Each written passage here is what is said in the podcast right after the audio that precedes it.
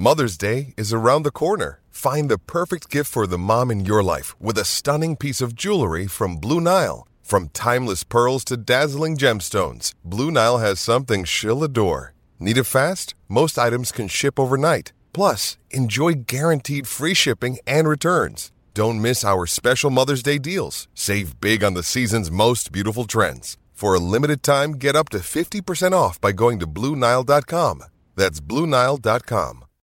The all-new Hyundai Kona is here. Bigger and bolder. Discover more at your local Hyundai showroom. A Balfours in one hand and your team's colours in the other. Balfours are for the game. You're listening to The Run Home with Kimbo and The Rooch.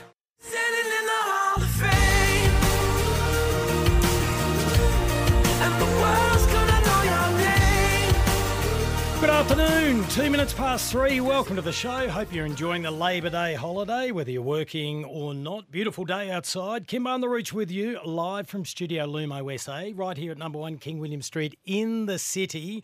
As I turn around to check the correct temperature, and the screen's died on me. Can you believe it? Who's that? Muttley in the background. We are here thanks to our good friends at Balfours, Hyundai and IGA Supermarkets. And talking about Muttley the dog, here he is. What's the matter? Hey, gotta no respect. What do you think you do? Why you look so sad? Why? It's a not so bad. It's a nicer place. Ah, shut up for your face. Yes, Kim. Today it is black. Tomorrow we'll have white stripes. Oh, Rich, we got a little boom tish happening there. Oh, why not? The screen's dead. Why is that? I do not know why I have become your personal secretary. Friday, it's every member of your family wanting to know where you are. Today, it is every Collingwood member, supporter, fan, player, official, everybody who has black and white stripes. Could you find Kim for me? I need to have a chat. I'm glad I'm not prolific on social media, but you would not last. I had a lot of people wanting to be friends with me, sending through friend requests. I got back to Melbourne. I got up this morning at 5:30. I was feeling great then, to fly back. But, I was in the hotel room last night and I sort of behaved myself. It'd been a big 5 days. And, and I'm thinking, why am I getting so much social media traction? And I thought, right, of course. Yeah, so cheerio and congratulations to all the Collingwood supporters. Yeah, well done, Collingwood. A little bit over the top. I saw a text come through about... Already? Well, no, this one came through at 11 o'clock. Well, there's been a few of them. What about this? Hey, Kimbo, do you still think Collingwood will miss the finals? You should quit your day job. Well, a little bit extreme, isn't it? Well done to the Pies. Yes, their 17th flag. Mm. Even though they keep saying 16, but it is their 17th. Oh, flag. You and your little pet hates. What did they miss? Well, their very first premiership team of 1896. You don't forget your first premiership winners. Well, why are they doing it? I have no idea, Kim. I just don't get Australian football when it tries to reinvent dates. Well, there must be a reason if the AFL's chosen to do that. No, not Collingwood. The AFL. Collingwood has. Collingwood's really anti-counting all your flags. How can they go... I mean, I know they're not alive. They're 1896 winners, but you don't forget them. They've got their picture in the boardroom. All right. It's a celebration. Well done. Day of celebration. Don't go on one of your rants from something 200 years ago. Well, it's important. What's important is that we celebrate Collingwood and also the Brisbane Football Club. And talking about celebrating sport in general, how big was the NRL grand final last night? Penrith again. The biggest comeback in grand final history. They were gone. Extraordinary. The Broncos had a spring in their step. Momentum is such a powerful tool in sport. And then it always brings up that question, and I'm going to love speaking to Mark Stone at what time, 3:30? Oh, yes, 3:30? We'll get into the guess, yeah. Just what do you do when you're in the box? Now we tend to think there are less levers than ever before for coaches because they can't send the runner out there as they used to or have the runner clog spaces they used to, Kim. Yeah. You rely so much on the players. They talk so much about structure, and we don't want to disrupt the structure because you don't want to... You're sounding like a genius and you've... I'm not. No, you were banging on about this a little bit earlier. But I do wonder... So what have you done then? Well, that's why I want to ask the people No, what would you done? Why pose a question if there's no answer? Well, there must be something else to do. Well, what would have you done? Maybe one side was better than the other and they did all they could. Yeah, I agree with that. Well, where are you heading with it? Just wonder what they think when they sit there. Is there something we could do? Journos trying to get a headline. Well, you don't sit there going, why don't they do something different here? Why is it that we don't see the different anymore? I watched it in the crowd. I wasn't working, Rooch, with a sherbet in one hand. and I thoroughly enjoyed it. Wow. But, yeah, I can't tell you off the top of my head what I would have done. I know what you're saying, but yeah, you're so worked up about it, at least have an opinion. Someone will have an opinion. That's why we go to the experts. That's why we got Mark Stone on. He mightn't have the answer. Very good of him to come on. Yep. 3:35, Brisbane strategy coach. Looking forward to chatting to him. Maybe this, look, obviously in hindsight, we've all got 20/20 vision. There may have been something that could have been done. I can't tell you what it was, Reg. No, it just puzzles me a lot now that we don't see. You remember the old days where we were talking about sheed through the magnets, you know, moves of forward to defence and all that. So, and we used to have the papers loaded with these great positional changes that would happen. They don't happen so often now. Maybe it wasn't required. Both sides were in the game. Oh, it was epic. Go to woe. It was epic. Yeah, it was a cracker. Hey, we'll throw it out there. Is it the best grand final of the 21st century? So going back to 2000, yeah. There's been some beauties. I was there for the Sydney West Coast games. Both of them. 2018, I loved. I thought that was an epic. And then, of course, there's the draw, Collingwood St Kilda. And there's the original epic Brisbane Collingwood one of 2002 where we had Voss and Buckley just go so hard and who was going to get the Norm Smith and... Some of those judges to this day wishing they'd never given in their form that day because Buckley got the Norm Smith when everyone thought Voss was more, by the end of the game, was more effective. So that's a smorgasbord to pick from. There's a lot to talk about. You can have your say on that. Send us a text if, in fact, anyone's listening. If you're not just lying out there sunning yourselves at the moment. Why wouldn't you be enjoying this weather? How good is it? But you can listen on the podcast later. And the cricketers are back tomorrow. Yes, we'll be talking to Ryan Harris at 4:35 starts tomorrow. Wow. So 3:35, Mark Stone joins us. 4 p.m. No, 4 p.m. we were going to do the good, the bad and the ugly. We'll do that about 4:15. Okay. At 4 o'clock, we're going to give you 8 minutes of one of the greatest grand finals. Living. Yeah, so the highlights, Gerard Whateley and the team. It was a wonderful call. The atmosphere there was huge. Tell me about it. You were there. No, it was huge. And there's one thing about it.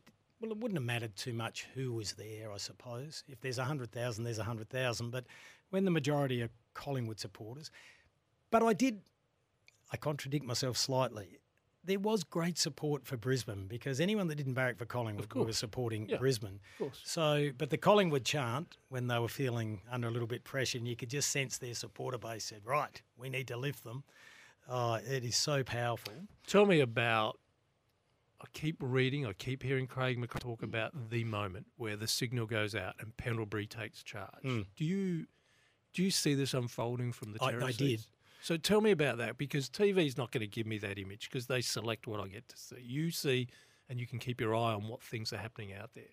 So when McRae talks about sending a signal and they want to create chaos, and this is part of their whole process that's gotten through so many tight games, how does that unfold when you're sitting there watching it with your eyes on it, not the TV? Well, there's a lot to take in, but not seeing the TV. Often the TV can give you a better insight. A lot of times, but not always, though. It's just the way they play, Rich. And when the sign goes up that they still need another goal, you know, even they're in front when there's a couple of minutes to go, the sign goes up, no, keep attacking. And then the moment you can just tell when they start to control the footy and chip it around. It's not always going to work. Got a few fortunate bounces, but they were the better side. That's the game. It was, Rich, it was 30 scoring shots to 21. Yeah, well, they played it their way, didn't they? Yeah. So 12-18 to 13-18, and Bobby Hill, what a game he played. And that's the good thing about grand finals. And, Rooch, I did think of you and I cringed for myself. Why?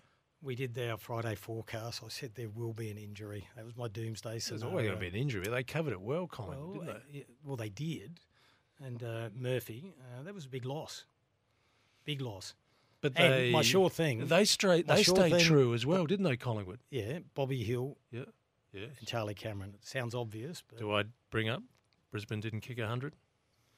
No, but I thought that was a soft one. I think tactically you look at the numbers. Normally anyone that gets 100, they win the game. But my point to that was if they don't get to 100, it means Collingwood's setting the agenda. And they did, Kim. That was the point of it. Oh, all right then. So it was 90 points they got to. Well, there you are. But it was a brilliant game of footy. What makes teams scared to take on Collingwood in the corridor?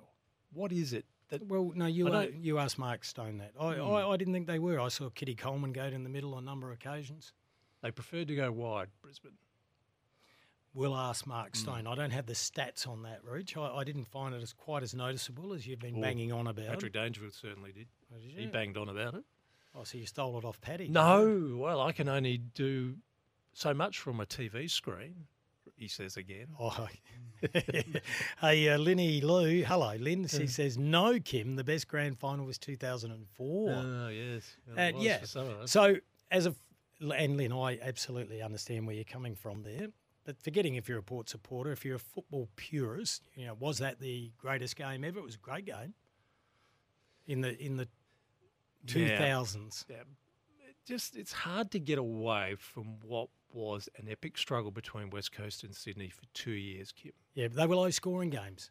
But they were epic. I've argued with David Wilde for years. You don't need multiple goals. No, to be a great game. They were brilliant games, but this game had a lot of highlights, which we'll listen to, Rich. Hey, what we should do before we jump into a break, and remind everyone we did a Nearest the Pin worth, what was that, $300? $300. We're going to announce the winner tomorrow because we know that a lot of people are on holidays at the moment, even though there's a few texts coming through. We'd like a few more. Don't want to be talking to ourselves, Rich. Just for you and me talking to each other. I'm sure there are some Collingwood fans who are more than eager to dial in. Give them the number. Go on. That's not run away from them. Rooch, there's better things than carrying on about that, all right? It was a prediction. Give them their fun. They've earned the moment. Oh, I think they've had enough bloody fun all year. I said they wouldn't make the eight and they've won the flag, right? All righty. Hey, let's just listen to Gerard Whateley and his final call of the last 21 seconds. Cox brought it to ground. Hoskin Elliott's kick is smothered. Coleman head over the ball. And so ends one of history's great grand finals. Collingwood take the final step on the stairway to premiership heaven. Flies, Pies win the close one. Collingwood are premiers in 2023. The Magpies' name. See the barricades are shouting. All right, we'll get that down. I heard that enough over the weekend. Did Gerard have that pre-scripted, that little finish there, did he? Rise, Pies. Flag Pies now. Oh, there's another one. That's the one they brought out themselves, Collingwood. And that moment, of course, sponsored by Balfours. We'll take a break. It's 14 minutes past three. The all-new Hyundai Kona is here. Bigger and bolder. Discover more at your local Hyundai showroom. A Balfours in one hand and your team's colours in the other. Balfours are for the game. You're listening to The Run Home with Kimbo and The Rooch.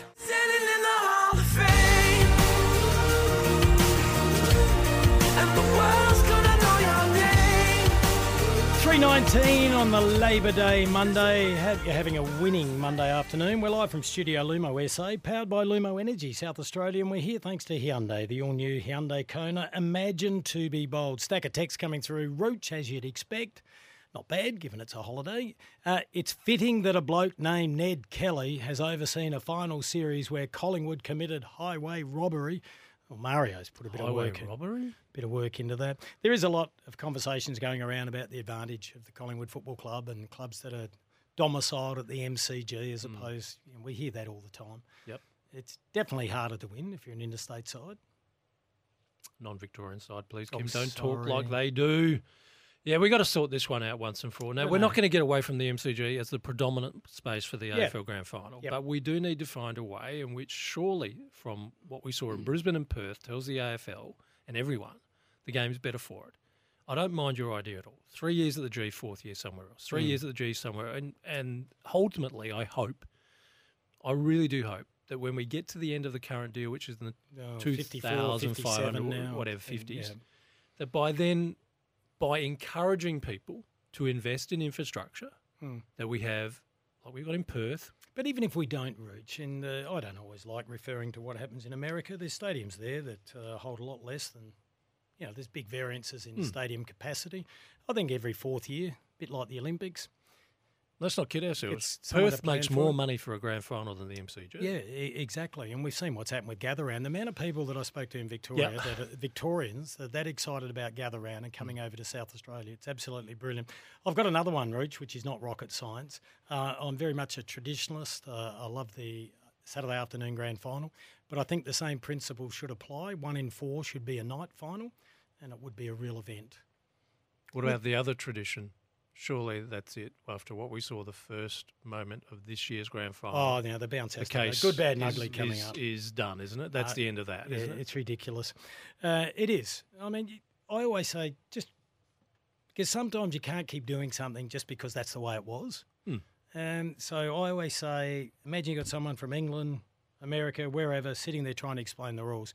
100,000 people going crazy. Oh, why'd they stop the play? Oh, the bounce went crooked. Oh, and why is he throwing it up now? Oh, in case he bounces it crooked again. I mean, it's stupid, isn't it? It is insane. Just throw it up. Here's a text. Lads, now that the 2023 season has been run and won, when's Matthew Richardson planning, oh, here we go, on unveiling the first of 3 flags in Port's Chasing Greatness plan of 3 flags in 5 years by 2025? Or do we have to add that to his CV of incompetence? Oh, well, no, that's a bit harsh. CV of incompetence. That's a bit harsh. What, a man had aspirations. What's wrong with having aspirations? No, I know. We don't have to go down that track. Sorry, I hadn't pre-read that. No, that's a bit harsh. Arvo boys, harsh, actually. Time for the Crows to get busy, moving picks or players around now. Any gossip from Melbourne or otherwise, Kimbo, about possible arrivals? We'll get to that very shortly. Let's hear from Craig McRae, though, explaining the factors why Collingwood won and their management of minutes. Probably 2 years of good habits and acting like winners every day and trying to improve ourselves. Not standing still in what we're trying to do. And and then in the end, it was an incredible management of moments. That's probably the storyline for this team. They know how to manage minutes better than anyone I've ever seen in the game. All right, we'll talk to Mark Stone about that, the Brisbane strategy coach. Very good of him to come on 48 hours after a loss like that. He's a true pro. Hey, this was a magical moment, wasn't it? Well, some are calling it a mic drop moment. And this is when Craig McRae announced to his players that he and his wife had just had a daughter that morning. Today was already the best day of my life because my wife gave birth to a little girl this morning at 7:45. So, darling, I'm coming over tonight with a cup. I love you. Sorry, apologies. That was the one when he said it post-game. And she sent a text to him because she wanted to keep it quiet. What have you done? And then his note about the way he'd sewed into his jacket, 44 sons. That's what the Collingwood list means to him, 44 sons. He's got a touch about him, Craig McRae. There's some great stories. We're going to get to him. Everyone's been talking about Billy Frampton, but we should also talk about Tom Mitchell. He never thought he was going to get a premiership. Markov, unbelievable story. There's always a story, isn't there? Been saying for nearly 10 years for Port and the Crows to get Markov. Can't get them all, Kim. Yeah, I know. All right, we'll go to a break, Rooch. When we come back, we'll hear more from Craig McRae and Craig Kelly as well. The all-new Hyundai Kona is here, bigger and bolder. Discover more at your local Hyundai showroom. A Balfours in one hand and your team's colours in the other. Balfours are for the game. You're listening to The Run Home with Kimbo and The Rooch.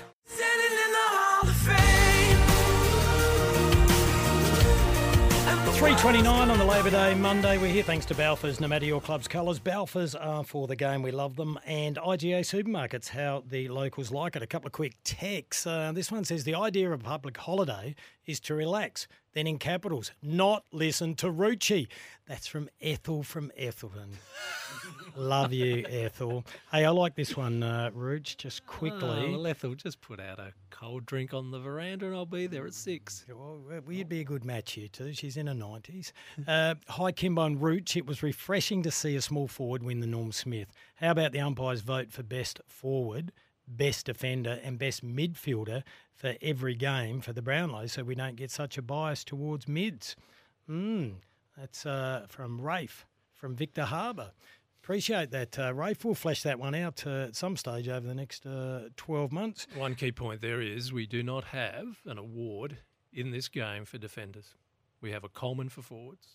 We have a Brownlow supposedly now for midfielders. We have nothing for defenders. No, that's not true, and that's very callous of you, Rooch. What do we get for defenders? Danny Frawley Golden Fist. Well, that's not official. Rooch. It's not official. You know what I meant. It's a good thought, but it's not the thought I had.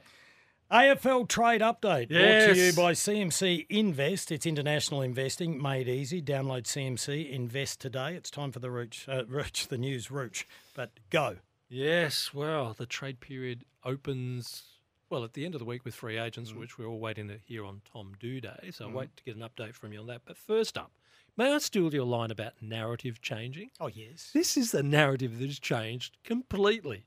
The start of the year, we're talking about the free agents, such as Harry Himmelberg at GWS. Could Adelaide lure him to this city to pair him up with his brother Elliot?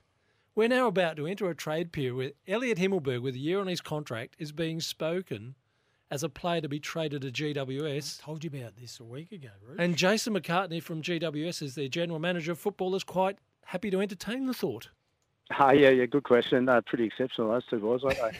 They're all right. Yeah, we'd really like to, like as a positional need. But, look, I had some really good chats with Adelaide, a fair way out, because this one's a little bit different because you need to be quite mindful and respectful that Elliot still has a year to run on a contract before he becomes a free agent. So we'll continually work through that. I know Adelaide's got a little bit on their plate. They're manoeuvring and doing a few things at the moment. They'd love to obviously have some coverage in that position if he was to leave. But, yeah, we see it as an opportunity. It's probably a role and a position that the club's done really well with someone like Lachie Keefe over a long period of time.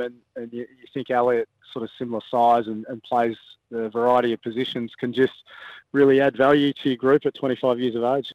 He's 200 centimetres, and we spoke about this a couple of weeks ago. He's one of those that scare me, that he'd be a very late developer. Why do we get all this false stuff? In the book, it's listed 198, 96 kg. Oh, well, I may be wrong. He's around 200. Sorry, 2018, he joined Adelaide into their league list. 41 games in that time. Is it best that he thinks somewhere else as he is? Well, I don't think it'd hurt, and he's not going to be in Adelaide's lineup while Riley Thilthorpe's there. He's backup, and you heard Jason McCartney say that Adelaide have a few things on their plate. Mm-hmm. Adelaide would be prepared to let him go if they can secure Mabwa Chol. So there's a little bit of posturing to be done. He may have to stay there another year. We'll wait and see. Okay. Hey, I like it, Rooch. Nice little AFL trade update. There'll be plenty of that frivolity going on over the next few weeks. It's 3:33. Mark Stone coming up shortly. Fox rocked up in an inflatable dinosaur costume. Darcy Moore was spotted as Legolas from Lord of the Rings, and Isaac Quaynor looked sharp dressed as F1 legend Sir Lewis Hamilton. The all-new Hyundai Kona is here, bigger and bolder. Discover more at your local Hyundai showroom. A Balfours in one hand and your team's colours in the other. Balfours are for the game. You're listening to The Run Home with Kimbo and The Rooch.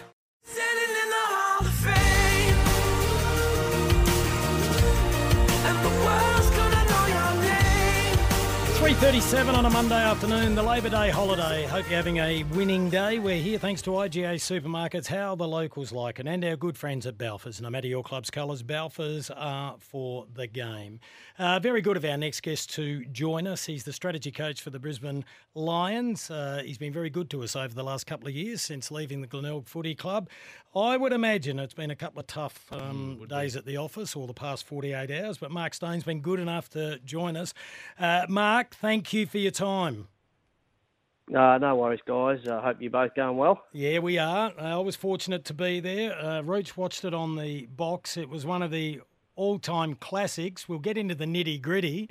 Is it one of the better games you've seen? From a spectacle point of view, I think it was, and there's been a lot of commentary around how, captivating it was as a game, and certainly as a grand final. It was great to be there. It was a huge crowd, and it was a really tough game of footy, and it had a lot of momentum swings and lead changes. So from that perspective, it was great to be involved in that and to see it live, yeah. Well, let's dig into it. Let's rip the Band-Aid off. In the end, it was 30 scoring shots to 21. Everyone can get to see the KPIs. It looked like they were the better side on the day. Did the best side on the day win? Yeah, we think so, Kimbo. I think Fague said that in his presser too, and you've touched on a couple of numbers there, but the inside 50s were 43 to 57 from memory. Yep.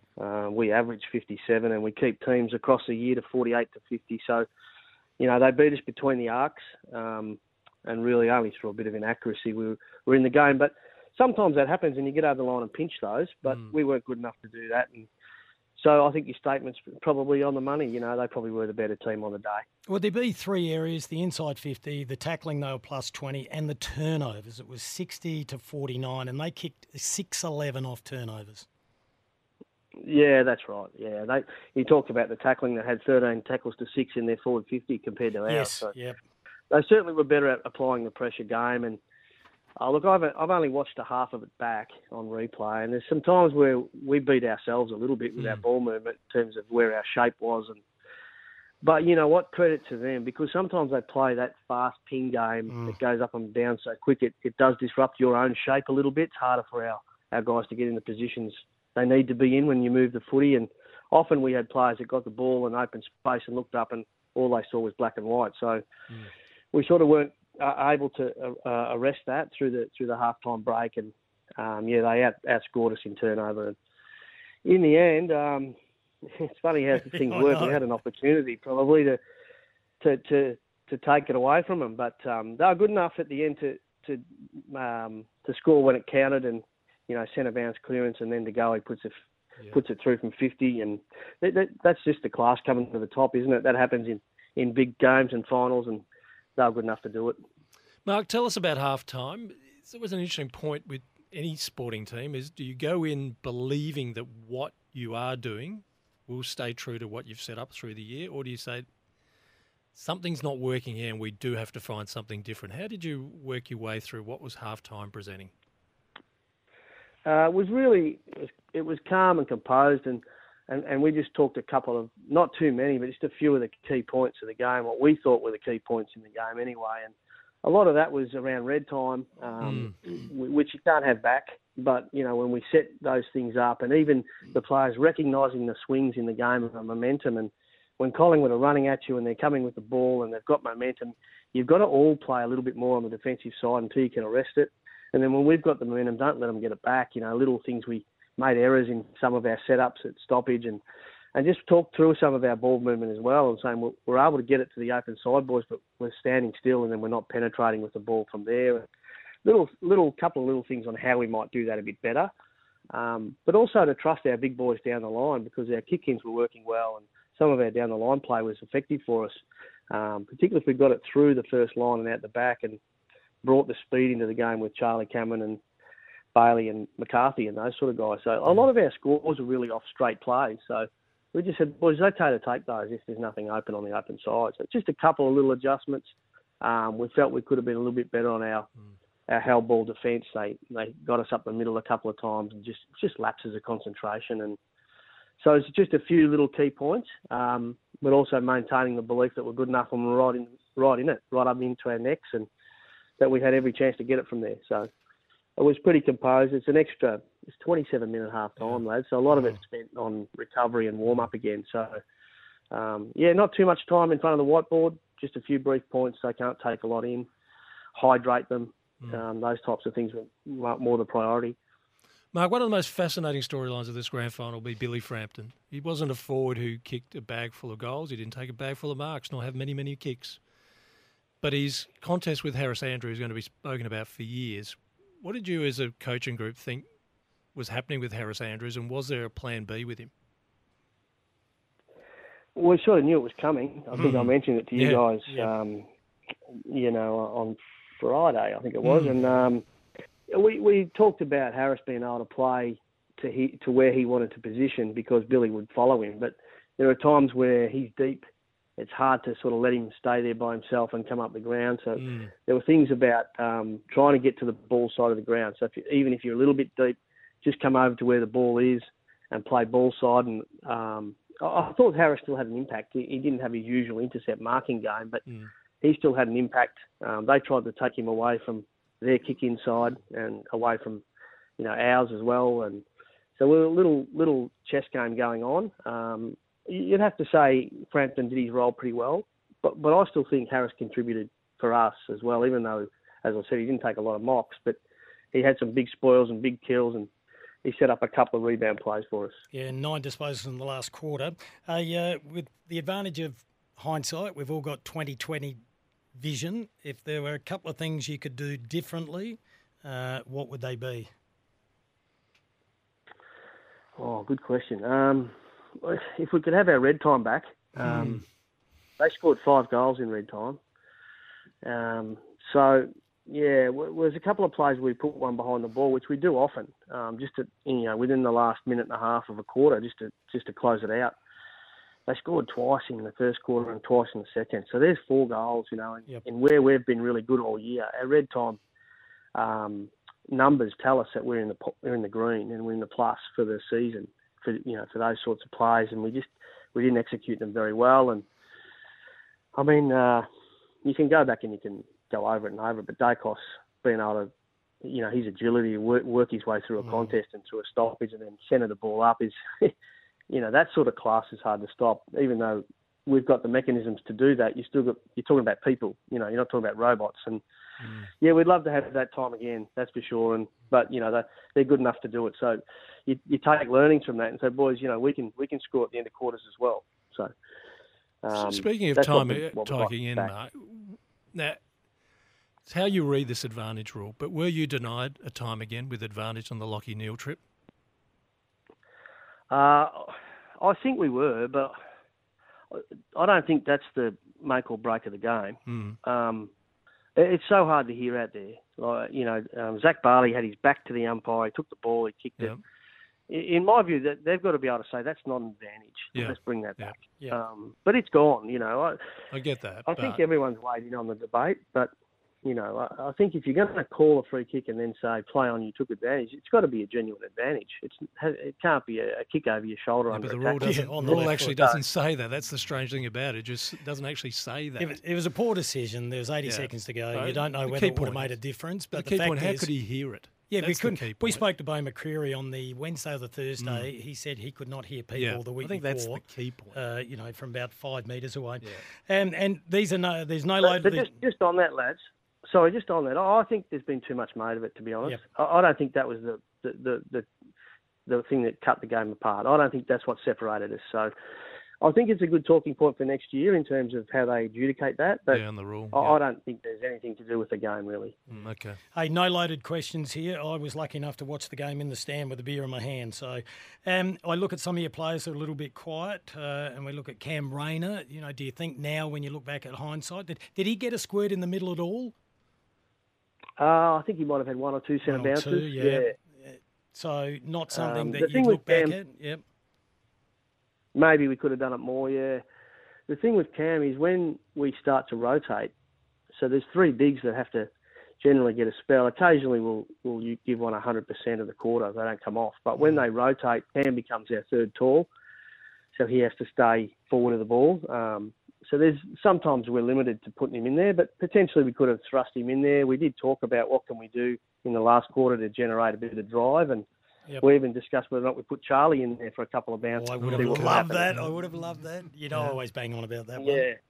Yeah. But then the counter argument to that is, what if we do win the clearance and he's not down there because he's in the middle? So yeah, we resisted that temptation. Potentially, we could have put Cam in there a bit more. You happy with the Dunkley-DeGoey matchup, apart from the fact he kicked 2 goals from, you know, one outside 50 and one off one step from 50? Oh, I think overall, yes. I mean, you take away his impact by scoring. He had 7 at half-time, I think, from memory, and I'm not sure what he finished with. It might have been around the high teens or 20 mark, but I think overall you'd take that. I think DeGoey's capable. 18, yeah. I think you'd take that. If you said they were going to get that at the start of the game, minus his goals potentially, but I think you'd be happy with that, and I think Dunk's had a real impact. I think we talk about red time and disappointment of that, but if you think back to the start of the second quarter, they kicked 2 late goals in the first. Yep. We kicked the first 2 goals in the first 2 minutes of the second quarter, and they were both off Dunkley clearances. So he had an impact on the game as well. I think it was just sort of DeGoey maybe got the nod because of his goals, but it was a pretty break-even contest through the middle of the ground with that. So we were pretty happy with him. Dunkley, 21 touches, Roach. Mark, I do take you played Collingwood and not the MCG, but is the rest of the competition adverse to challenging Collingwood in the centre corridor? Or is there, you're measuring risk against reward and just think the risk is too much at times?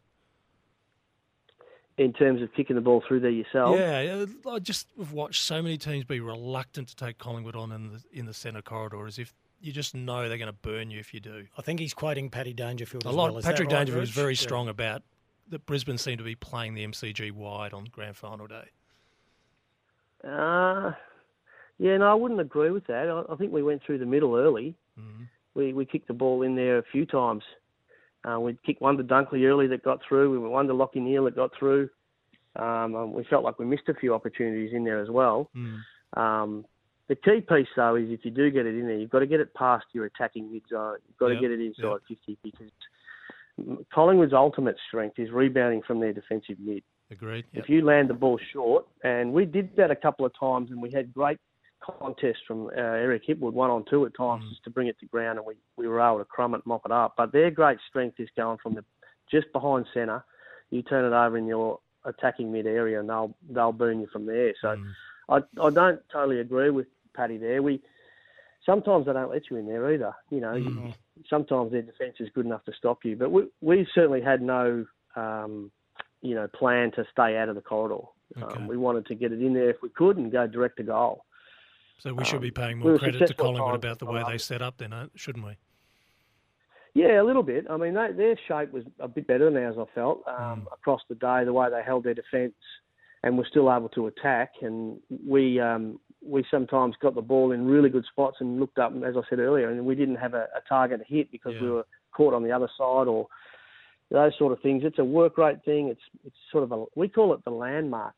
So the landmarks of the ground are different to the Gabba. The Gabba's a little bit smaller, and sometimes you play that way and you look up and there's your teammate, and you get to a foreign ground and you look up and they're not in the same spot. So it's a little bit like that when you go to Adelaide Oval because of the length of it and it's narrower. Sometimes teams find it hard to just adjust to that. So we didn't have any reluctance to go through the corridor, that's for sure. Okay. Mark, we spoke on Friday about Kitty Coleman. He's come of age as a big-time player, hasn't he? Yeah, he backed it up, which was good. I mean, Kitty probably has a couple of defensive moments he'd like back, but I think he had over 20 to half-time and was really pushing us forward a lot, just reading the game really well. So for a kid that, he's only 19, maybe 20, stand up in those two big games for us has been enormous, and it should hopefully be a real launching pad for him to have a great season next year and be really consistent like that all year, hopefully. We'll let you go shortly, Stoney. We'll just keep you tied up for a second, though. There was a lot of commentary about Joey Danaher's game was great, but you were losing out when he was in ruck against Cox, but you had to rest Big Mac and Ernie. Will you look back at that one? How do you see that?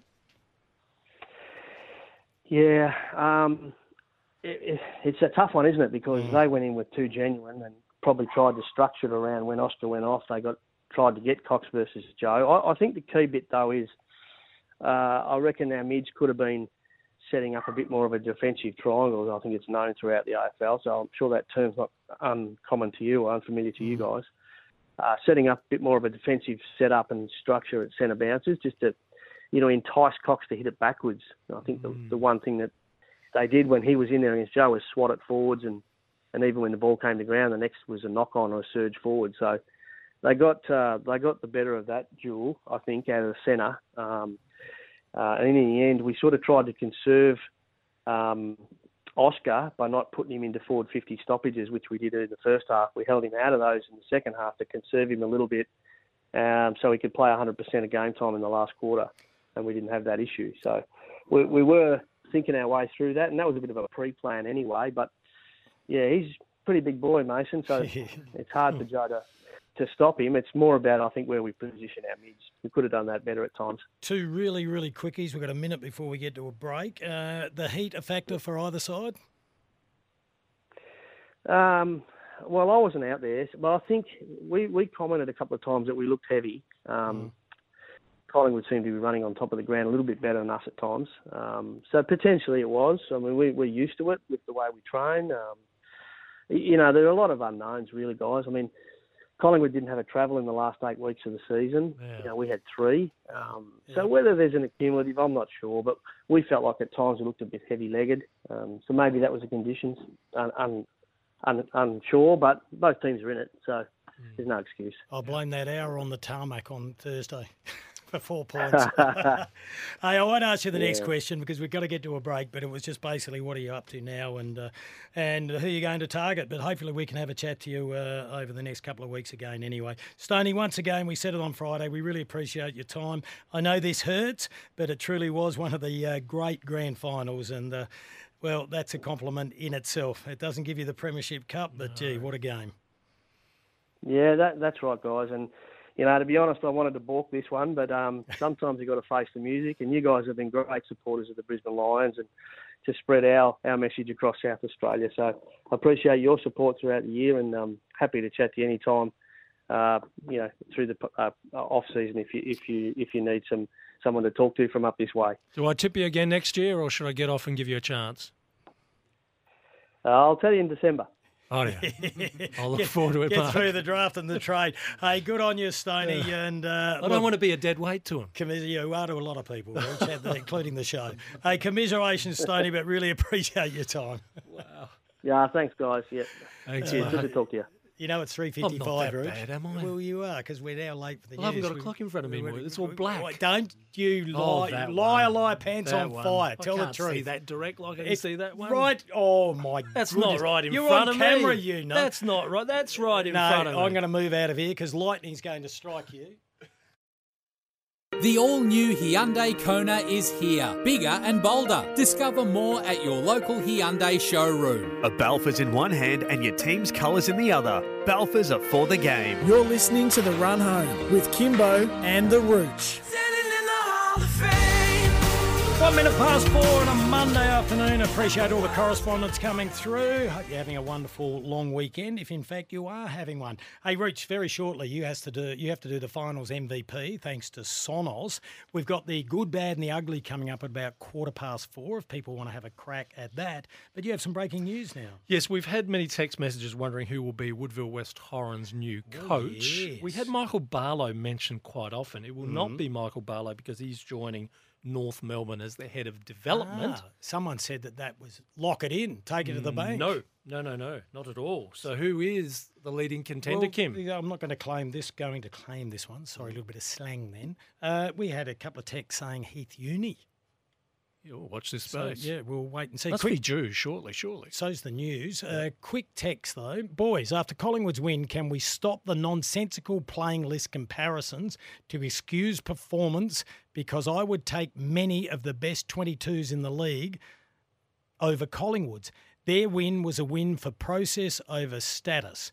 Names on paper, Brisbane win that game 9.5 times in 10, but games are never won on paper. Understand where you're coming from. Brisbane's got a good line-up and a good forward line, but there's some reasonable names in Collingwood. Just quickly, Dacos, Crisp, Howe, Mitchell, Pendlebury, Sidebottom, Bobby Hill came of age, Degowie, Dacos, another one, Maynard, Quaynor, Darcy Moore, there's still some talent there, but I understand what you're saying, Phil. I agree. Champion team rather than team of champions. Yeah, and play a great attacking style. News coming up now. The all-new Hyundai Kona is here. Bigger and bolder. Discover more at your local Hyundai showroom. A Balfours in one hand and your team's colours in the other. Balfours are for the game. You're listening to The Run Home with Kimbo and The Rooch.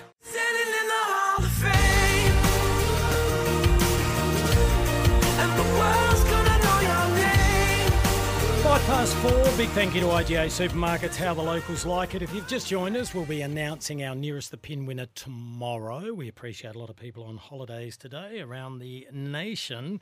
Rooch, you have a finals MVP to do shortly, thanks to Sonos. You also have this week's unmissable moment, thanks to Drinkwise. Are you all organised, are you? I am indeed. Then we have the good, the bad and the ugly. A really good text coming organised there too. You are in more ways than one. What about this text? How good was Mark Stone? Yes. Absolutely brilliant interview following a grand final loss from Henry in Melbourne. Exactly. We think so too. He's a good human and we really appreciate the fact that he's up there in Brisbane and he listens to the show nearly every day when he can. Rooch, what's wrong with him? Very kind man. Well, he was involved with one of the... it's undoubtedly in the top 10 grand finals in my lifetime. I think that's not a... outlandish statement. I hate ranking them, Kim, because they're all good for different reasons. But where to fit this one in is It's there. You're right. I'm glad you said top 10. Yeah, top 10. And everyone's going to have different tastes. I thought I was safe then. Yep. Ultimately, it was Collingwood getting up in a thriller by 4 points. They were the best side on the day. Yep. Put your feet up, whatever you're doing. Let's savour the moment. Here's 8 minutes of one of the great grand finals.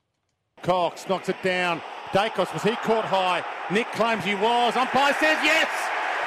He's become arguably the biggest story of the season, Nick Dacos, and he kicks the opening goal of the 2023 AFL Grand Final, and they come from everywhere. Through hands, Elliott knocked it on. McCreary ran into space, doubled back, Bobby! It's a simple enough set shots, and he strikes it pure.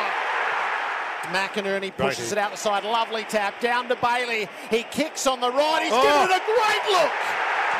Shaped that in magnificently. Her tapped it on, Robertson off the ground, Hipwood, lovely link up to McCarthy, who set sail for home and home it goes. Oh, Bailey saw that he played on, got across his boot, Danaher ran straight into Quaynor, back to Bailey in the pocket, ran himself into a dead end, got out of it and kicked one of the great grand final goals! How good was that goal? He wobbles Collingwood back inside 50, McCreary there, got rid of his man, Myercheck, picks it up in the pocket, looks inside, he bends it around the body and kicks a ripper! Big checkers! Orko had to cannon in to make a contest, but the Pies had numbers. Quaynor up to the 50, Jagowie marks outside that arc, and the final moment of the opening term will be a shot after the siren. Backing him in here. Jordan Jagowie, long range. Jagowie leaps into it, struck it, sweet, it flies, and it flies home! A big game moment from a big occasion player. Jordan Jagowie, the ball burster. And Collingwood lead by 10 points at quarter time as a result. Big pack forms, McInerney across the front, didn't mark. Here's Charlie Cameron, ducked one way, doubled back and snapped the goal. What a goal. What a way to put yourself into the fray. Inside kick as a roller. It might still work out. Cheed traps it. Gave it up McCluggage. Another massive moment. And he's equal to it. To Jagowie. Links the hand pass to Mitchell. Probes inside 50. Hill. He drew him out. It was such a clever kick. Bobby Hill a step inside 50. Nurses it through. And blows a kiss to the crowd. Archie, as a result, got hold of it. Hacked it forward and it worked. Cameron shows them the footy, gives it off to McCarthy, back in front of Charlie, got a bounce, clean set of heels in the goal. Charlie Cameron kicks his second as he fans out to the crowd. Maynard made good contact and won the footy underneath. All risky hand pass backwards, Fletcher was terrific, out to Robertson, kept it going, and Danaher will goal. Well done, kid. The Lions are getting the Pies' defence out the back. Maynard killed it with the fist, knocked it down to McCluggage though. Hands it off to McCarthy from the pocket for the miracle shot. Oh my goodness! The great McCarthy from the pocket. Phenomenal goal. Out the back again, Mitchell caresses the kick for Chris. Will mark a step inside 50.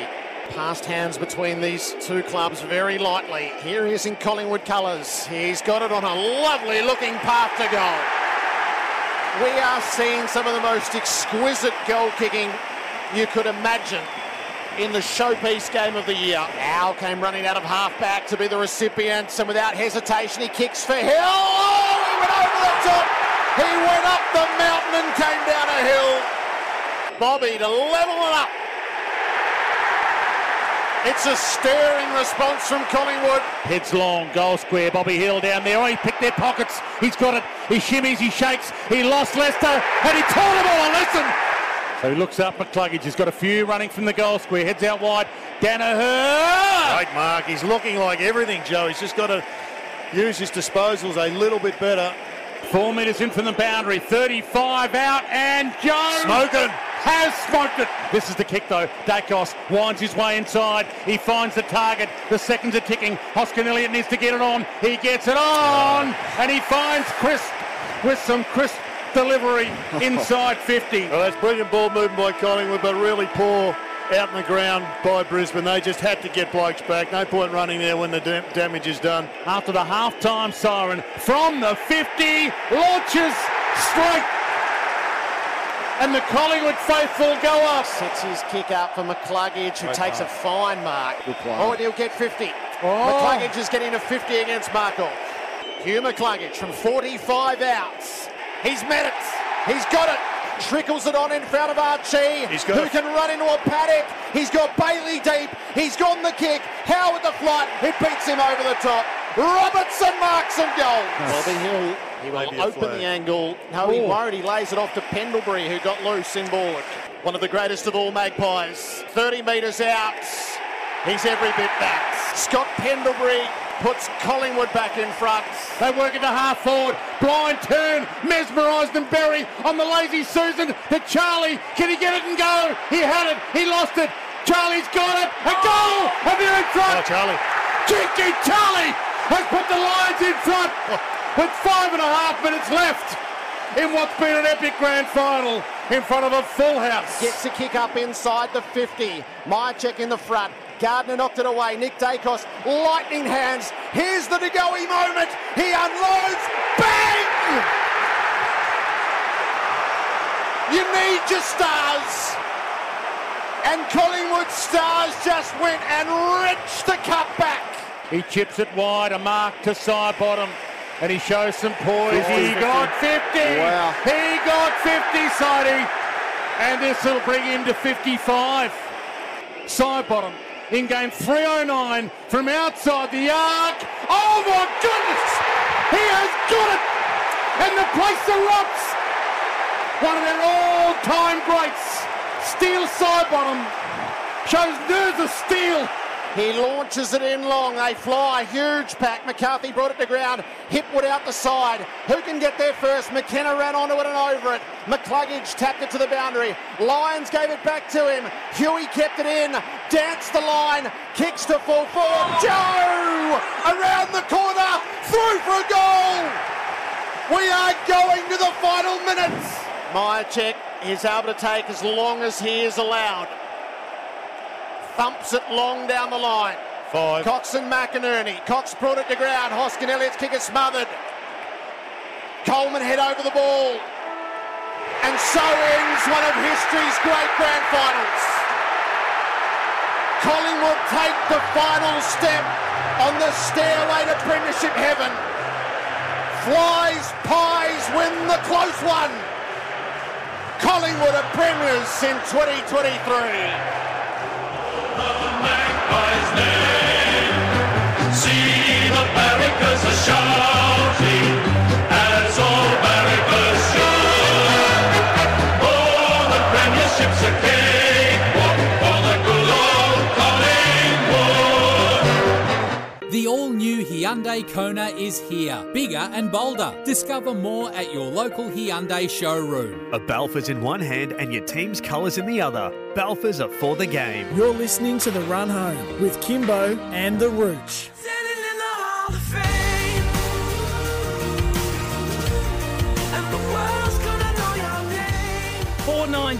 Hope you're enjoying your Labor Day holiday. We're here thanks to IGA Supermarkets. How the locals like it. Have you got the holsters strapped to the legs, Reach? I've got extra bullets today. I might hand some to you. Have you? Why did you say it like that? Just seemed proper to do so. Did it? Yes. To load up and shoot someone. Right. I don't know how that's proper. Well, it's James Bond style. 007.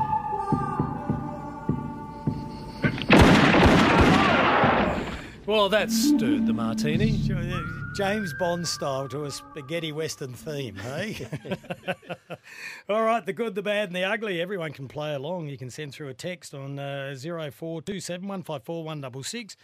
If it tickles our fancy, we'll give you a $50 IGA voucher. What was good for you? Billy Frampton, the man who will be remembered for not scoring a goal as a key forward, but will be remembered. That was good. Or will he? Oh, he'll be remembered. We remember Aaron Keating. We'll remember Billy Frampton for more reasons than one. Yeah. Hey, he did do his job, didn't he, for three quarters? It's an amazing job, and they signalled it on Wednesday. Well, what were you expecting? them to do something about it, you're back in Harris Andrews against Billy Frampton, wouldn't you? Yeah, you do. And he got off. You do. He had 9 possessions. Billy wasn't on him all the time. My check went to him as well a couple of times. Oh, you got to see a bit more of it than I did. Yeah, yeah, when he went to the bench. That's the advantage of being there. Well, it was that a little dig, was it? Not at you. No, not at you. That got awkward. Moving right along. My good was KISS, pre-game entertainment. How good was it? Because I don't get worked up about the entertainment. No, I know, and it was out there and it was hot. They had their makeup on and their big boots and their silly hairstyles. But, look, there were songs. It was a party atmosphere. There were songs everyone knew and could relate to. Good. I tell you one thing I could notice up on level 1, the pyrotechnics, I got that right, didn't I? Mm-hmm. The big flamethrowers, you could feel the heat up where we were sitting. Big show. Oh, really big show. Yeah. I thought it was pretty good. I don't know what they were paid. It would have been a small fortune, probably enough to feed a troubled nation, I would imagine, but that's the way the world works, isn't it? It does. What was your bad? Give you a choice here.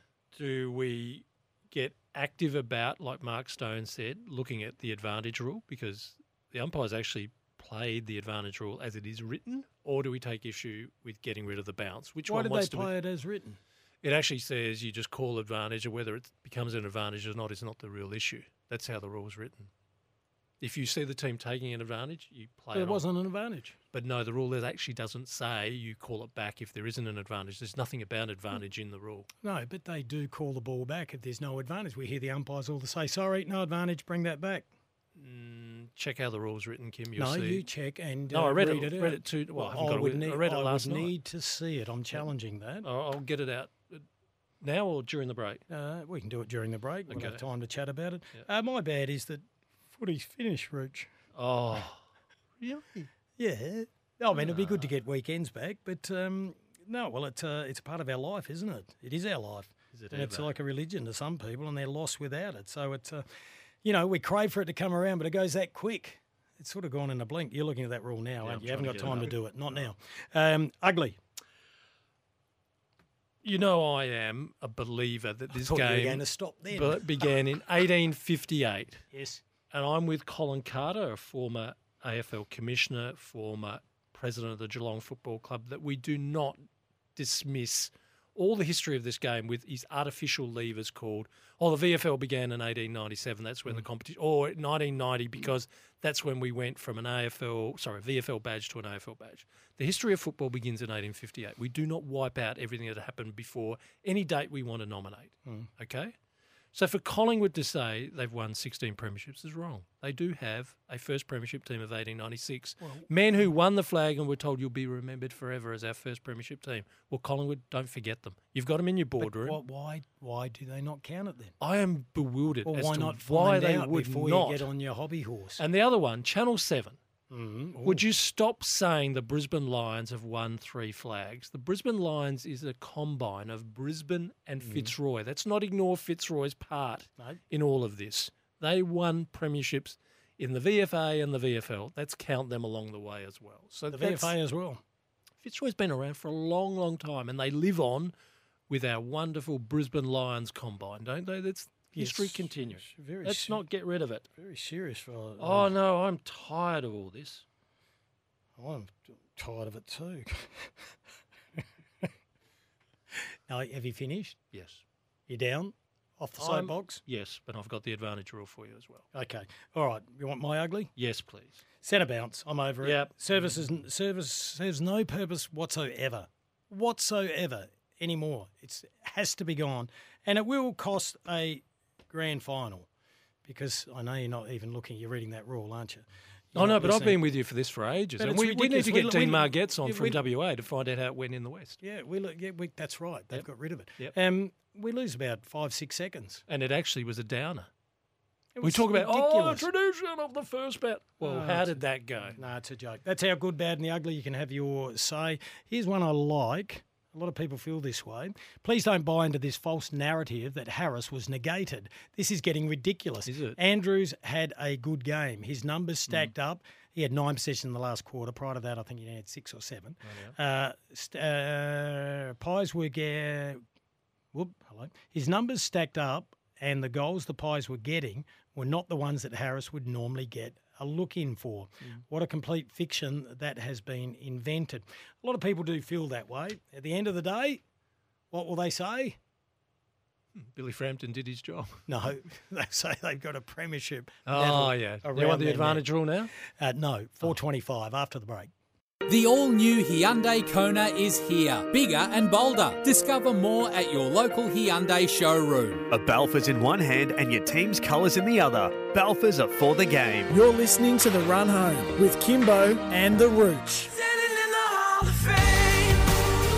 Big thank you to IGA Supermarkets, proudly supporting inclusive sport. They are good people, a great place to shop. Just quickly, Rooch, in response to your ugly, this text says Fitzroy are a separate entity to the Brisbane Lions. Fitzroy still exist, Rooch. Fact check that and you will see the truth. I know there's a Fitzroy in the Amateurs, like there's a Fitzroy here in Adelaide, but the Fitzroy of Hayden Button Senior, of Kevin Murray, is embraced by the Brisbane Lions to the point where by FFCs on the back of their jumper. It was a merge, wasn't it? Exactly right. Yeah. And that's where it continues like, on. Like Sydney and South Melbourne. Well, no, that's just a transfer of South Melbourne to Sydney. It's not a merger. They didn't merge with anyone. Yeah, you're right there, actually. Right. I wish I hadn't said anything. No, that's right. No? That's about the history of our game and we shouldn't forget it. Tell me about the advantage rule. Quickly. Advantage rule is law 21.2. The advantage rule. A field umpire will call and signal advantage where a team offended against demonstrates an intent to continue with play within a reasonable time. Now, the umpire's interpretation of that which the law is, that they will, as soon as they see that there is an intent to take on that advantage, they call advantage. They don't have to actually see an advantage, an intent. Now, we've got to rewrite that rule. If there is no advantage, it gets called back. I thought the rule is written properly. That's the word is advantage. There was no advantage. It says offended against an intent to continue play within a reasonable time. That doesn't say anything about advantage. Intent. No. So they've got to rewrite it. Well, okay. Just like Mark Stone said, they need to rewrite it. Yeah, but he was spot on. I mean, if butts and candy nuts, if they'd taken the ball back, which they should have, because he's under pressure. There's no advantage. He's kicking the ball over his left shoulder, or his left boot over his right shoulder. That's a bad rule. If he spots it, it was just umpired poorly. No, apparently it's umpired correctly. The law is written incorrectly. Don't buy it. Don't call an advantage then, because there's no advantage from that free kick. No, Kim, the law says if they show an intent to take advantage, you let them take the advantage. It doesn't say...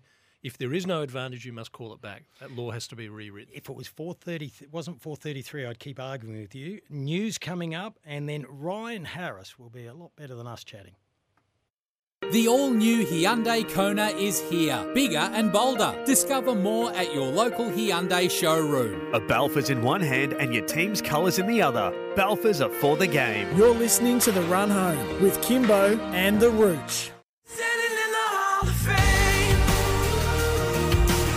Just after 4:30, Kimbo and The Rooch with you on a Monday afternoon. Hope you're enjoying the Labor Day holiday. It's a holiday every day for The Rooch. We're here thanks to Hyundai, the all-new Hyundai Kona. Imagine to be bold. Well, the Redbacks start their Sheffield Shield campaign tomorrow, wow, Rooch. Tomorrow. It's amazing, the turn of seasons now, isn't it? Gee, the way you jumped in then, I thought I'd got the day wrong. Already. 10:30 tomorrow at your favourite ground against Tasmania, Karen Rolton Oval. And the prodigal son has returned. He's home. Ryan Harris is the Redbacks bowling coach, so he's telling one of the Australian greats how the team should bowl. Jason Gillespie, how does that work? Let's ask him. Hello, Ryan, and welcome back to South Australia. Thanks, boys. Nice to be back. It's not quite like that, but it's we do have some interesting conversations about bowling. Don't worry. Oh, that's good. That's good. How does it work? I know it hasn't. Well, you've had a pre-season. How does it work between you and Diz? Oh, look, it's probably more. You know, he oversees it all as most head coaches do, and it's up to me now to look at the individual bowlers and work out what I need to do with them and tweak anything, and then also put the game plan in and our philosophies going forward and. It's been a bit of a challenge. I haven't done it before, so I've been around. People have done it, but doing it myself, it's been good fun. It's been challenging, and Diz has been great in sort of sharing his knowledge and what he's done in the past. And it's just a matter of getting the right mix for this group, which is an exciting group. We've got about 8 or 9, probably 9, I think, maybe 10 actually. Pretty good bowlers in this state at the moment, so it's sort of, I guess, it's a bit of an honour to be able to come back into this set up and lead such a great, exciting group. As you know, Dizzy's one of the world's nicest blokes, comes on the show regularly. So has he had to bite his tongue a little bit, or he's just given you free rein at this stage?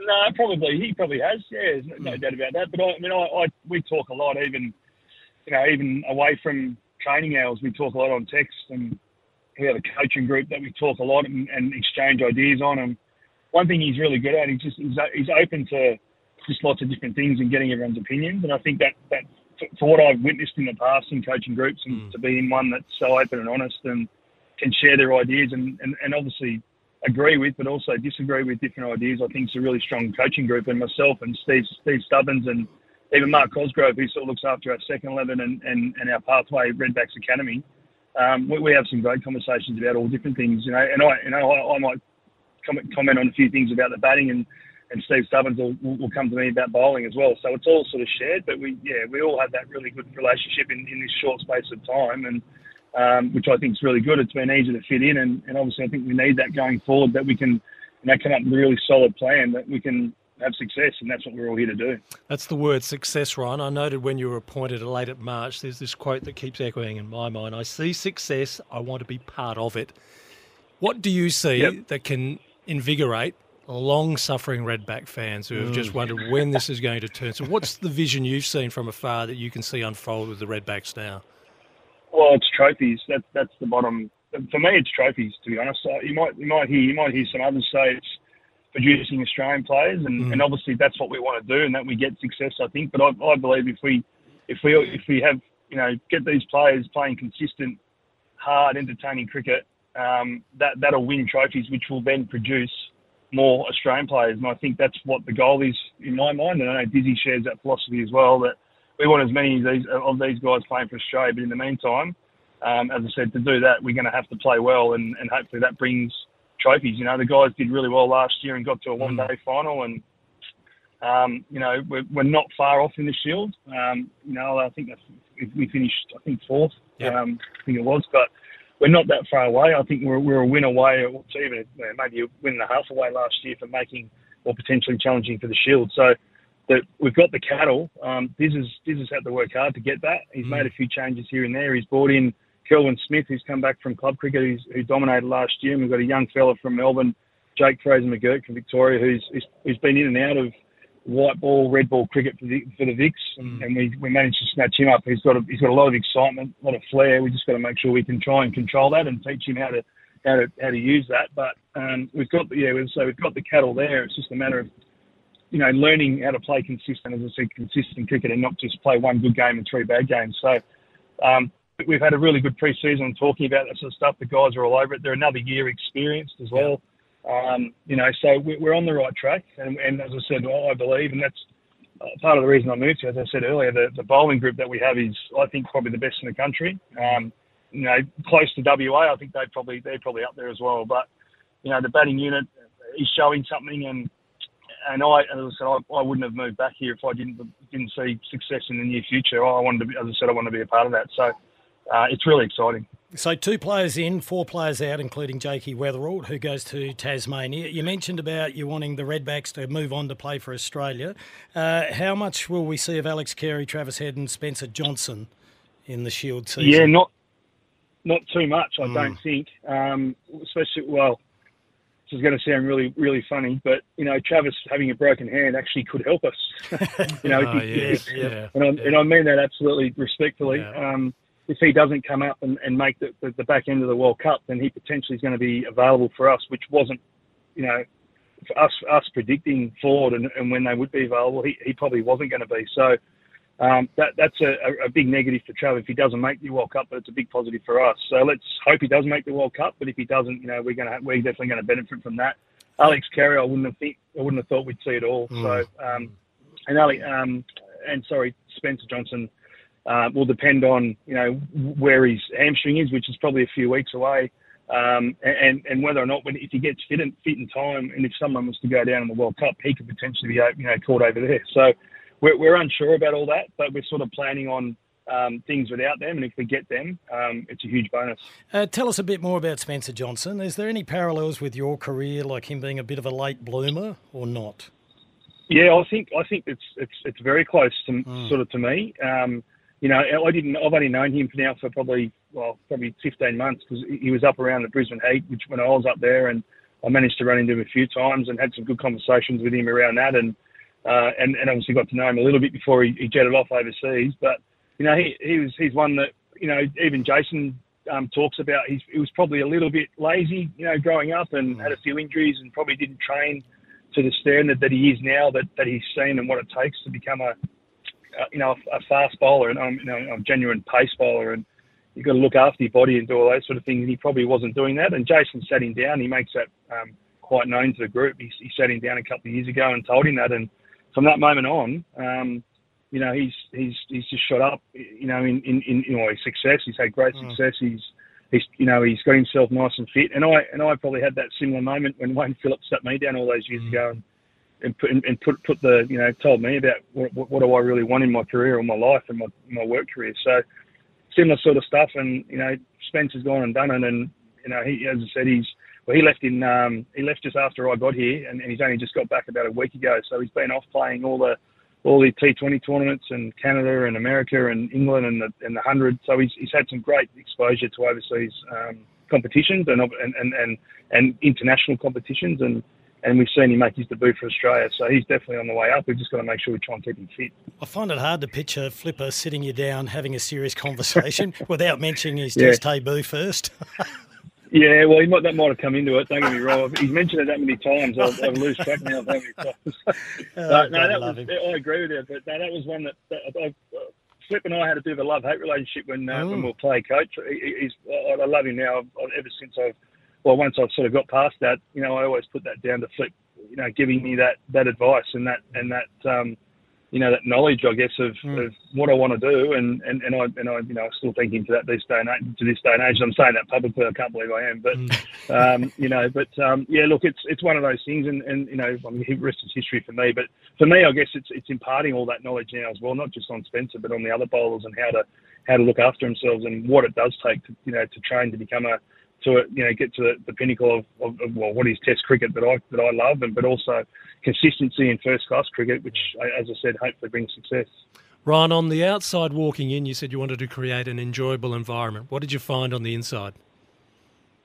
Good, definitely enjoyable environment. I think probably there's some training things that I probably looked at and thought maybe we need just a tweak, just some of the intensity stuff and the purpose. I guess when the boys do train, they have purpose, and there wasn't probably necessarily the purpose that I was after, and that was sort of some of the stuff. I speak to them every day about it. I speak to them. We had a bit of what we call a top up session this morning, and even there's two guys that bowl. Like when they bowl, they're not bowling for the sake of it. They're actually trying to bowl to make sure they hit the length they want to hit tomorrow when they take the new ball or whatever it is. Make sure that when they do come to training, they've got to try and keep getting better. And that was sort of the message I gave them, and they were great with it. They took it on, and it's speaking to the bowlers individually. Not everyone had that. You know, sometimes I have to come because the coach says I have to, and all that sort of stuff. So it's trying to just impart those little bits of knowledge. And again, that was something I did. I went to training because I thought I had to, and not necessarily get better. So. That's sort of the I guess a snapshot of some of the stuff that I've tried to bring in, and it, you know, the boys have seemed to have taken it in their stride. Have you sensed this group is living up to that success vision that you saw at the start that got you involved? Yeah, there's a huge hunger. I have to say that there's a huge hunger there for success, but you know. They're actually, you know, we've done some stuff over the pre-season around communication and had an external guy come in, and it's been a great thing for the older guys, but also for the younger guys to pull the group together and, you know, understand the sharing of knowledge and the understanding around communication, how it works, and talking to each other and how to make each other better, and even sometimes calling, you know, someone out who might not necessarily be doing the right thing, and you know, we've had all that, and as I said, there's that huge hunger there to take it on and do, and they also know, you know, they know that the state hasn't seen success for a long time and consistent success. They know that, you know, and they're desperate and hungry to have it, to get it, and be the ones to bring it back, to bring a trophy back to the state. Yeah, well, we've got some hunger as well. We want to see the success that you've seen, so let's bring it on. Yeah, well, let's hope that we get that. Yeah, we know you've been up in Brizzy for a while, but the natives are getting restless, and they're starting to get a little vocal and frustrated about the Redbacks. So hopefully this is the year. It gets underway tomorrow at 10:30 against Tasmania at Karen Rolton Oval. Hey, just quickly on a maybe not so light night. We've worn the black armbands for you today. You've lived up in Brizzy a long time. So the Lions went down and the Broncos. How are you doing? Yeah, a little bit disappointed, I have to admit. I'm not, as I said, I am a Crows and I'm a South Sydney supporter, but being up there and seeing how the locals love it and live it, and knowing a few of the, I've got to know a few of the players over the period, it was shattering yesterday and Saturday, but look, I think both teams are in a really good position to be able to, hopefully fight back in the next, hopefully 3 to 5 years to still be able to, win a trophy. But forget that. Let's worry about South Sydney instead, Ryan. Don't worry about Brisbane Broncos. Forget the Broncos, for heaven's sake. Let it go. Get on to Rabbitohs again. Well, the Rabbitohs didn't even make it into the proper end this year, which was disappointing. But that out. No, it was a little bit shattering even last night. But I mean, I got two grand finals, probably two of the best grand finals I've seen in a long time. So they definitely lived up to the entertainment sort of factor of it. Ryan, great to chat to you. Good luck this season. I'm sure we'll talk again. Appreciate your time on a Labor Day holiday. Man, thanks, guys. We look forward to it. Cheers. Still not sure how you can get Crows and Rabbitohs together either, Ryan. Yeah, I was born in Sydney and had that little Sydney connection there. So yeah, but I can't see how the Crows fit into the Rabbitoh mix. Well, what's wrong with that, Rooch? He's an educated man. Port Adelaide and Central Districts never got on, so I'm a Central. There's the truth. Right, he's got all bases covered. Ryan, you've got dual citizenship as well, haven't you? Yeah. Well, I have for England, but yeah. He can do anything he wants, Rooch. Good on you, Ryan. That is a mix and a half. Thanks. Ryan Harris, South Australian Redbacks bowling coach there. Interesting. Can it happen? Well, do we live with hope again? Well, we want to be hopeful. It's a bit like the 36ers have dropped their first two. Like last year when we spoke to CJ, we were all in, Rich. Yes. All in. Why don't you just tip them to finish last and then they'll win the flag? Yeah, I've been copying a bit. Thank you for all the friendship requests. You can get stuffed. People I've never met before reminding me of what I said at the start of the year. I said, Rich, I got 2 out of 3. That's not bad. Do me a favour. Tip Port for the wooden spoon next year, will you? I stuck fat with Port when you lost your trial game to Freo and West Coast. Where did that end up? I said, where did that end up? Hey, well, you made top 4. Yeah, I guess, but go the other way. Put the curse on us. Yeah, a few people have messaged that as well. Hey, Beaumont Tiles is giving away a trip for 2 to American footy's biggest game. It's worth over $70,000. Just shop in store at Beaumont's before November the 12th, and you're in with a chance. T's and C's apply. Let's check a few texts. And we immediately have a challenge before us, Kim. Oh, do we? The text message says, will you two blokes, didn't say clowns, thankfully, buy Rhino a keg if South Australia wins the Shield. We'll happily buy him a keg if... We'll happily buy him a keg. You can't even pay the 13 coffees you owe. Kim, if the Redbacks win a Shield, wouldn't you want to buy Rhino a keg? I would. Good. Let's do it. You wouldn't. I'll help you. Help me carry it there. Hey, we're running out of time, Rich. Finals MVP, thanks to Sonos. Game-changing sound this final season. Who was your grand final MVP? Well, it has to be Bobby Hill, doesn't it? He gets the Norm Smith medal and he gets our accolades as well, and he gave us a highlights package to live with. Al came running out of half-back to be the recipient, and without hesitation he kicks for Hill. Oh, he went over the top. He went up the mountain and came down a hill. Bobby to level it up. It's a stirring response from Collingwood. Jared's been sleeping with Dennis, I think. There's a text message here saying, how come you didn't call the grand final? Oh, why didn't you get an invite into the box? There was everyone else there. Looking after the corporates, Rooch. I'm better at socialising than calling. Are you suffering for it? No, I was pretty well behaved. Well caught up with a lot of people over there, so it was good. A lot of clients. Friends and enemies? IGA people. I did bump into the AA crew. I saw Rory over there. How is he? Didn't roll over, did he? I wondered if he'd brought that up, but no, he gave me a big hug. Good. Yeah, I saw their sales team late in the evening, gave them a little bit of what for. How you going around there, you guys? Now. I know. Reasonable time, Rooch. It's got nothing to do with us wrapping up, but it does. Mm. The advantage rule. Reasonable time is the important part, Rooch, not intent. Doesn't say reasonable time. Bailey didn't have reasonable time. Shows an intent. I'm just here reading them out, Rooch. I get what you mean. Yeah, I get that. All right, let's go and have the rest of the day off. It's a public holiday. Let's do it. Enjoy the rest of the day, everyone. Yep, we'll be back tomorrow. Thank you for all the correspondence. Apologies if we didn't get to everyone. Send your text through again tomorrow. Good night, everyone.